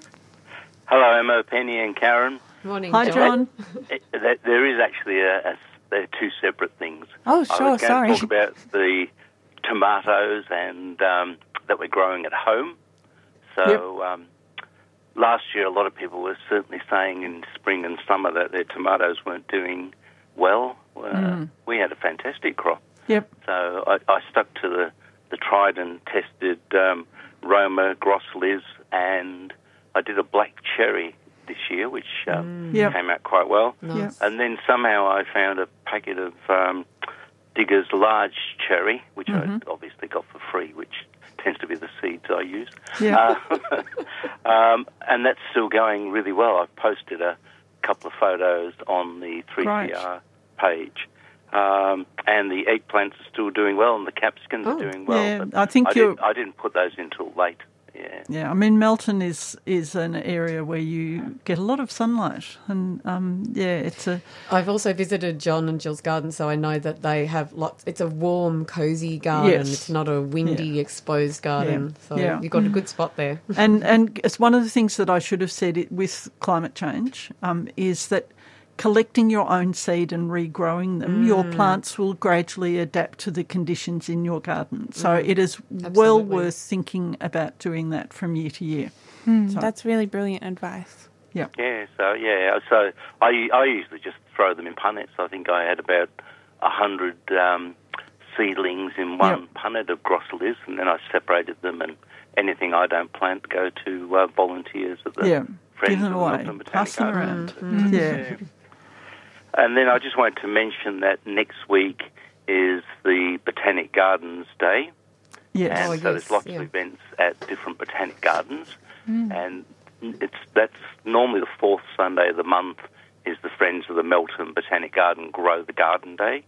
So next week we're having the Grow the Garden Day. The nursery will be open as well, and we're planting in a project that we got a twenty thousand dollar grant for last year, which is at the Queen's Jubilee Tree Planting Project. Okay. Um, and that's an avenue of nearly uh, half a kilometre of Wow. 500 native trees that we're planting. Wonderful. So we've got 22 beds, Yeah. um, and they're sort of grouped. So one bed, which is 22 beds, each about 20 metres long by about 10 to 15 metres deep, and one bed would have like grey foliage um, gum trees. Another one might have really good flowering gums, acacia groups, brachychiton groups, callistemons, Okay. So we, we've done it like that. So Yeah. this will be the avenue eventually leading to the main Botanic Garden Centre and the main entry. Okay. But every everyone's welcome. It's um, if you get there about nine thirty to ten o'clock at twenty one William Street or the Depot and Plant Nursery, and you can find that that info on the web. Um, we'll be planting till about twelve o'clock, and then having morning tea. So yeah, I've got about Wonderful. three hundred plants at home, all ready to go into that project. which I've been Oh, sounds really good. Melton Botanics is um, a fantastic resource for any, well, for Melbourne, but anyone in the West particularly. Yes, it's Mm. a fabulous garden. So thank you, Thanks, John. and good luck And with your John planting. is a, John is also a resource for the, for yeah, yeah. very And all the volunteers there, they're amazing. Oh, that's wonderful. You all do a great job. Thank you very much. Oh, pleasure. Thank you so much Thank for calling you, in, John. Good luck for your um, Grow the Garden Day and Yeah. Botanic Gardens Month. Thank you, Karen. All right.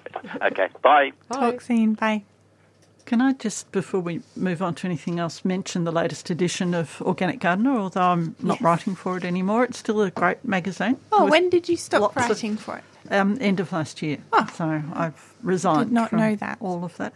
Um, and I'm not the horticultural editor anymore, but, But- still fabulous writers for it, like Karen. Yes, still a um, wonderful publication. And this issue has only just come out, so it's all about mushrooms, growing growing your own mushrooms, and, and there's also an extract from Alison Pouliot's new book, um, which is a looks great really book. yeah, Good. which looks really interesting. Oh, sorry, her previous book. Her was a great previous book. Yeah. one, That's the one is, I've just bought. but I'm sure this one will be too. Yeah. But it- it's also got things like um, growing beautiful broccoli, um, planting plums, peaches, and pomegranates, and um, beetroots, um, shredding all your waste, which is what I've been doing all my life, putting it all back into the garden. Um, and uh, Jessamy's writing about bantams, which is uh, lovely. I love Jessamy's articles. She Yeah, she's a great really, writer. Does some Mm, really good stuff. And must do winter jobs, which I think is probably the, the bit that you've done, Karen. Um, so yeah, it's a and and berries. So particularly um, currants, I think this time. So I think Yeah, I think that that'll be pictures. that'll be a really really good. Um, it's a really good issue. So have a look. Oh, Uh, thank it's you. in your in your. Um, so Helen Helen McKerral's been writing about all the different currants, red currants and black currants, and I love the which again need a little the bit of cover. cold. Oh Yeah. yes, I was just going to Yeah. say yeah. Someone I did I um, did a berry workshop yesterday the Cor- Kororoit Creek Neighbourhood House. Actually, I'm doing one next Saturday. You Hmm. can look it up on their website. Uh, Kororoit Creek Neighbourhood House. The next weekend we're discussing na- um, nature strip gardening. Okay. But at the berries, someone asked, I didn't include currants because I find uh, they're not really um, much chop in. I mean, I have planted them for people before, Yeah. but they don't get many. It's hard, and uh, the fruiting because of the chilling hours Yeah, needed. But, unless but you're if you're in Dandenongs if you're in or- Ballarat or you know those Yeah. somewhere that's a bit in, inland This- that gets a decent frost. This is Altona, so Yes, yeah, yeah, or that sort of yeah. area. So Same issue with gooseberries. They need Yes. the cold. Uh, Yes. a, a woman from New Zealand who'd lived in New Zealand asked me about gooseberries and currants, and I said, "Well, you know, sorry, I didn't put them in a presentation because it's probably not much use to you here." Yeah. But yeah, great for people in Mm. colder areas. yeah. And if you if we don't have any other any callers at the moment, no, No. Okay, so there was something I wanted to talk about last time I was on, and it was my it was actually the uh, last article that I wrote for Organic Gardener, Oh. and, and it's not because it's the last, but it was in the issue bef- two before this one, and it's all about listening, and it's something that I hadn't. Um, you know, I, I I walk out in the garden and I look at what's happening, but I often don't just sit there and listen to my garden. And I realised um, when I started thinking about it that we hadn't had um, cicadas in the garden for three years.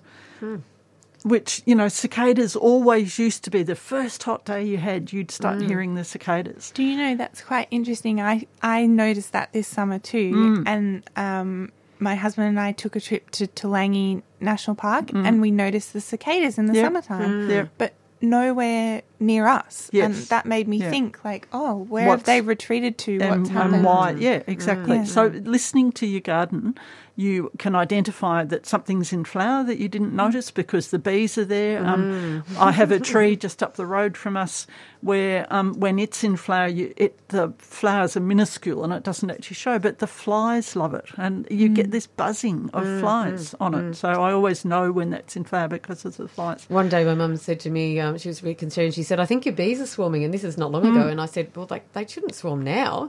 And I went to the tree and looked, and it was just that they, it was flowering and they were going Uh, crazy yeah, on, on yeah. lily Yeah, yeah, yes, yeah. just But from that- listening. So and thing- and frogs, frogs are the other thing. So I have a big pond in my garden, and frogs are there usually all year round. And and if they're not calling, then I need to. Then I think, oh, I should go and have a look and see see what's going on. I have four different frogs that that visit my garden, and we used to have the growling frog coming in often, but I haven't heard it now for three or four years, and it's Oh, one wow. of it's one of the um, uh, threatened frog species. so you know those those sort of things. And I just what I was trying to do is to encourage people to sit in their gardens and listen. Don't have earphones in your ears all the time. Yeah. Um, and when you go walking, make sure you say listen as well. I, that's one thing Yeah. I've noticed, to be honest, Mm. is that uh, just in, even in the park and the area, Mm. at park at the end of our street, and just walking around the area, that I have to say, people inevitably Have- well. Yeah. bel- Below a certain age, perhaps she says in her grandma status or something, you know, that uh, people are just we- wearing their earbuds all Mm. the time, and so it's very difficult to engage and say hello because they don't hear you, and they're in another world. I, I, I kind of call them the Walking Dead, to be honest. Mm. Yeah. but it's a bit frustrating. Yeah. because you think it's great that you're doing that, but you know you've got your dog there, and you've got people that are you know Mm. your, your local neighbourhood, Yeah. and you're not engaging. at all. Engaging, yeah. and they don't they don't hear these people are not hearing anything, Yeah. which is a bit of a shame. Yeah. It's so valuable that, like, I would love to read that article more in depth. So it was in the last issue, One, no, the one before. one before, Yeah. okay, of So, organic yeah. gardening. I haven't yeah. read that either, actually, Penny. I think I'll- I was really busy at that particular time. Yeah. I haven't read much of that one. But It, it, just so important to Yeah. Mm. remind yourself of that and and to engage with oh keep being inquisitive and keep wondering oh well what's causing that or Mm. Why Yeah. why is there an absent of absence of Yeah. something that used to be around yeah. So I, I always know when spring's there because the wood ducks get into the trees and they do this chuckling noise, and I sort of Oh, think, oh, spring's on the way. You know, that Yeah. was that's rather than a flower, it's the it's the wood ducks. But this whole thought process started with some research that I went to a talk at our local um, Vic Park at Coolart um, about some research that's being done on French Island, where they've been um, using uh, recording devices to record some of the birds that you can't see because they live in the rushes and they're very shy. So they put these recording devices up and they record for days on end and they get this whole. Um, scope of sounds and they can work out exactly what is in this area without actually having to go there and disturb the species. So things like rails and shrikes and things like that that don't want to be disturbed.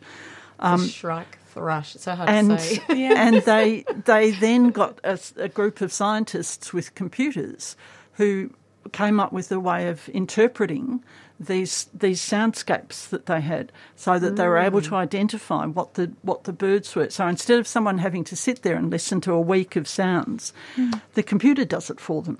And they're able to say, yes, well, these the rails are making noises here, and yeah, you've, you've probably got you know half a dozen there, and you, Yeah. and AI it's just used for the good. extraordinary, extraordinary research, and, and That is amazing. And it just started, and I talk about that in there as well. If you want to go and read about their research you. too. Well, that, I mean, it's lovely to hear something positive that um, artificial intelligence is Yes. being used for. Yes, Lovely. indeed. um, and something that will really, you know, help these these um, biodiverse places stay that way, Yep. and these Mm. these lovely birds keep their habitat, you know, safe. Actually, one other little sound thing that came into my mind when you were talking about that was that up in the um, on the family farm, the um, if you hear if you hear a sound from a bird that there you can hear agitation. Or one hmm. thing is, or you hear a different bird that's not normally there, and you think, "What are you? What are you doing there?" And hmm. sometimes they've got lost as a flock of birds hmm. has gone over, and that happens sometimes. But yeah, there's the agitated cry, and you know that there's a, and then you look up and you see, A oh, there's a predator bird. Yeah, Yeah. yeah. So, Yeah. so you le- yeah you learn a lot just by, um, By being listening. attuned to Yeah. what the sounds of the of the creatures are. Yeah. Yeah. and the plants too. yes, yeah. it's lovely. Very valuable. Thank you. Lovely article to write, Penny. Oh Yeah. yeah, it was just fun. It was fun researching it too. So yeah. Well, thank you. Well, we do have some text messages we've got to race through now that we're getting Yeah. towards the end of the show. Um, Chloe did text in to me and she said that next week, in honour of Botanic Gardens Week, we're having a special show. So we're Oh. having John Arnott from um, the Royal Botanic Gardens in Cranbourne and Claire Hart from um, the Royal Botanic Gardens in Melbourne and Tex Moon from uh, the Royal Botanic Gardens or the, the Botanic Gardens of the Dandenong Ranges. Okay. Fantastic. Oli- Wonderful. Olinda Very Botanic good Gardens. show. Um, yeah, so that would be a wonderful show. And there's a number of guest callers. So I just want to remind listeners to have a listen and also call in and ask these people questions because um, the botanic gardens all over Victoria and Australia are such a resource for, for gardeners. Um, there's so much knowledge, there's so much. There's just resources and people the people that work there love to talk about it. Yeah, they're really generous mm. people. yeah, I feel lucky to contribute to the Botanic Gardens with the design work that I do, um, but I'm also so lucky to speak with the Hort mm. staff occasionally, mm. and and it just like every time I get to speak to them, I learn something new, and yeah, it's just really such a valuable thing that we have as um, Victorians. So yeah, call in and have a chat next weekend. Yeah. Um, so we've also got some text messages. Um, someone, Rosie in Mount Eliza, calls in, uh, texts in and says, "Can I ask how to support and grow my emerging broad beans, please?" Uh, free from Mornington Library, so not sure of the variety. Okay, if they're tall growing ones, um, you need to support them because the wind will blow them over. I do it just by putting a stake in in either in the four corners and mm. putting some string around, and that will stop them from Yeah. from falling over. So They have the most beautiful flowers, and black they and are white fabulous flowers. in flower. Mm. Yeah, I just yeah. love them. Yeah, So I do the same So as Penny. yeah, mm. so relatively simple to support broad beans. Yeah, that's very good advice.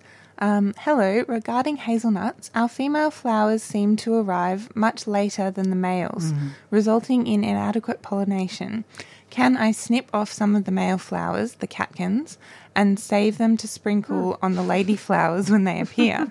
Thanks, Ange in Belgrave. I, I don't know the answer to that, but it's worth trying. yeah, it's a cool Yeah. idea. Yeah. Give it a go, Ange. And um, yeah, call And- back in and let us know how you went. But you've Yeah. possibly got a variety that is one's early and one's mid-season. So you, that's what that's the need for the you know the th- minimum three different Yes, varieties. So yes. that it so you may need to buy another cultivar. yeah one yeah. that flowers at the right Right time, for you. Yeah. Yeah. Mm. Oh, she has a PS. She says, PS, we have four shrubs Mm. Wanliss Pride, Barcelona times two. Right. Oh, so, Mm. and, and something else. And we had over 200 nuts last year. Oh, About oh. 40% were empty. Oh well, they're not Okay. pollinated. Yeah. Yeah, they've Yeah. never been pollinated. Yeah. Yeah. So good to have the PS. Maybe Yeah. w- w- you need one other variety. Yeah, variety. so, so But, there's but it may also be seasonal. I mean, Oh, it yeah, was a true. weird. It was Yeah, a yeah, weird season yeah. this year with a lot of rain, and mm. that can stop Oh, yes, pollination if can affect everything gets too pollination, wet. So definitely. I mm. wouldn't despair, and I'd give them a bit of a chance next year. Yeah. But well done. That's very exciting. Yeah, Where that's is good. She's in Belgrave. Oh, so okay, not oh, far from me. Yeah. Okay. Good hazelnut country. Yeah. Yeah. We have one call, so we just have time for this one call and we'll try and keep it short. Ian from Sunbury, um, questions about broad beans and silver beet. Hello, Ian. Hello. Hi. Hey. Um, yeah, look, um, I'm just wondering if it's um, too late to um, uh, put in broad beans. No. No. I, I actually don't plant broad beans now until midwinter because mine never start producing beans until spring and they just sit in the soil for too long. But Karen, what's your Oh, I was going to suggest uh, one of my favourite things, which is pre-sprouting. If you want to hurry it along, so if they're slow to germinate, Mm-hmm. you can use pre-sprouting techniques. And again, I have some YouTube videos on that because I love making. But when do you plant them? Oh, I, I plant them anywhere from, um, probably from April through to Okay. uh, Mar- even March, April, May. And do I- yours produce beans? Oh, not in, in winter. winter? No, Yeah, no, no. I put them in and then get the plants growing, and then as soon as the bees start in spring, then they Yeah, then they start yeah, producing Yeah, that, bees. I find that better Cool. for Victoria, but that's why I pre-sprout when I'm late, and I Yeah. think, oh, they're never going to germinate, and I, I pre-sprout to hurry them along. So, so I, I usually, I usually just soak my, my, my seeds for a couple of days and then put them in. Or Yeah, do you that's think good too. put? Yep. Um, no worries. Um, the other question quickly was um, I put some silver beet in, some seedlings, just just in the last week or two, week, but silly me didn't um, check how much uh, sun they're going to get. They're only going to get at this time of year because there's a tree next to them. that's going to shade them, um, so they're only going to get a couple of hours in the morning each day. Is that enough sunlight? Do you think? I reckon. Um, Yeah. I, Well, Okay. like, only comment is you could move them somewhere sunnier because they're so little, and perennial, perpetual spinach, I should say, Mm. is much. be- I found that because I've got a lot of shade in my garden, and I Yeah. find that much better. That's in all. the shade. Yeah, well, my Perpetual my spinach. perpetual spinach does the same thing. It's fantastic. Well, and the thing is, self It's sows great. everywhere too. Mm. So Where, where I put them is in the garden, not in the garden beds. The, the idea was to have them self seed each year Yeah. and just have that, that, that corner of the garden just just um, uh, for my silver beet and Yeah. just have it. Um, so that was the idea of putting them putting them there in that spot. yeah, I don't know. I, I would personally, I would grow perpetual spinach in some that only gets two hours of sun a day, but you can only try. Yeah, It's, it's sil- it's it's a big silver beet, the the big um, giant Yeah. um, variety. Yeah, no worries. All right, thanks guys. no, Thanks, Ian. good on you. Bye. Good on you. you. Bye. Cheers. Wonderful. Well, I do have one last announcement that I can put in um, from one of our lovely producers, Susie. Um, she's mentioned to me that the Melbourne Design Week is coming up, and um, there mu- there's one uh, set of events that might be of interest to our listeners. It's called Landscape Architects as Change Makers, um, and it's presented in partnership with RMIT um, University and the Australian Japan Foundation. Um, so they're showcasing a number of different panelists, um, some of which are Gillian Wallace, Dr. Heike Rahmann, um, and Saran Kim. So that will be an interesting uh, event to attend. I don't have the full details, unfortunately, but I'd encourage everyone to go onto Melbourne Design Week's uh, website and you can source all the information you need there. I know that it's free, um, so that sounds very interesting. Mm, indeed, that's Yeah. great. Um, and one text messenger has said uh, for broad beans as an additional idea, um, Stephen Ryan has mentioned in the past to use reo mesh to um, support broad beans. So that sounds like Yep. it would be a useful one. Yep. Yeah. Probably tie them. You'd I think I've done to- something similar in the past. Yeah. Then tie along the front of them. Yeah. Use the broad. Use the mesh at the back, and Yeah. then a bit Mm. of a string along the front. Yeah, sounds like it Yep. would be effective. Yep. Well, we've come to the end of the show. So, a big thank you to our producers, Susie and Di. And thanks to Liz for doing our socials. Thanks to Penny and Karen Sutherland, Penny Woodward and Karen Sutherland. Always got to say the last name as well, uh, for sharing your time and knowledge with me and our listeners. And thanks to you, our listeners, for tuning into the 3CR Gardening Show. My name's Emma Herd, and it's been so lovely spending this Sunday morning with you all. Bye for now. You've been listening to a 3CR podcast produced in the studios of independent community radio station 3CR in Melbourne, Australia.